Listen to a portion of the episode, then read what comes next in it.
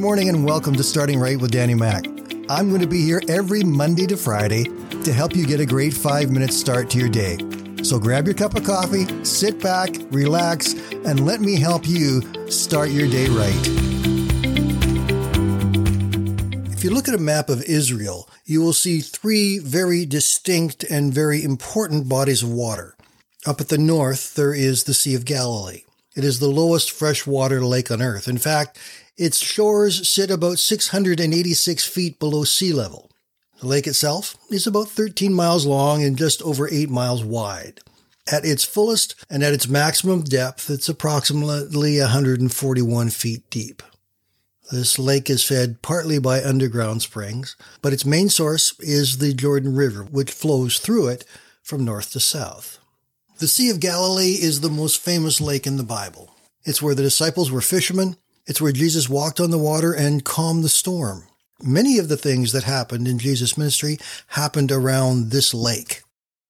Flowing out of the Sea of Galilee and heading directly south is the Jordan River. This is the river that God paused and opened up to allow Joshua and the people of Israel to enter into the promised land. It's also the river where John the Baptist was baptized and where Jesus was baptized. And after winding its way 156 miles to the south, it finally empties into the Dead Sea. The shores of the Dead Sea have the lowest land-based elevation on the earth, sitting at approximately 1400 feet below sea level.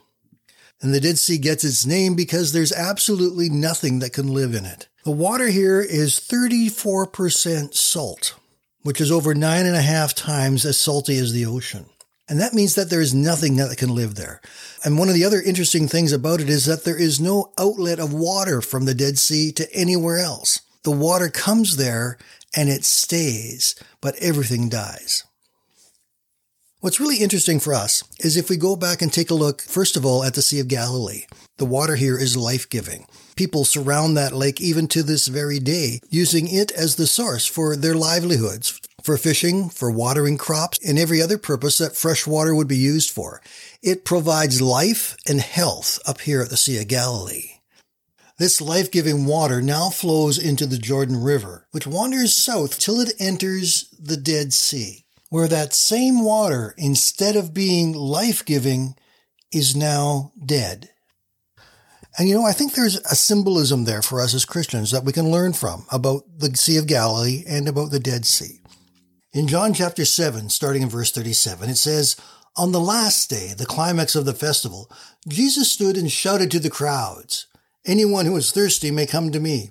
Anyone who believes in me may come and drink. For the scriptures declare rivers of living water will flow from his heart. Jesus declared that when we come to him, there will be rivers of living water that will flow out from us. There will be excitement. There will be joy. There will be blessings that will come from us as Christ works in us. The Dead Sea is a stark contrast to the Sea of Galilee. Instead of there being life and growth taking place there, there is nothing but death. Things cannot grow there at all. These two bodies of water exemplify John 10:10, which says, "The thief comes only to steal, kill and destroy, but I have come that they may have life and have it to the full." The Dead Sea exemplifies the kind of life that we have without Christ. It's one where the enemy comes to steal, to kill, and destroy. There's just no life there at all. But we see around the Sea of Galilee, the place that everybody wants to be, the place where there is life, where there are resources for their needs to be met, where they want to be. At that place, there is blessing. The Sea of Galilee represents that life to the full. The Dead Sea represents the thief, where life has been stolen, killed, and destroyed. And it's also a reminder that what God has given to us needs to flow through us. It's never meant to come into us and stay within us. That's what happens down in the Dead Sea. All of the good stuff that was in the Sea of Galilee flowed down the River Jordan into the Dead Sea where it just died. God doesn't want the good things that he pours in us to die. He wants them to be shared with people people that we know, people we've just met, people who are neighbors, people who are even those that don't like us. God wants us to share with the people around us His goodness that He's poured into us. Because if we don't share it, it will die, just like it does in the Dead Sea. So these two lakes and this river in Israel are an important lesson for us to grasp. We are to be like the Sea of Galilee, where goodness flows through and benefits those around us.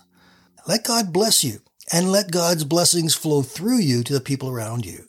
Have a great day, my friends. We will talk again tomorrow.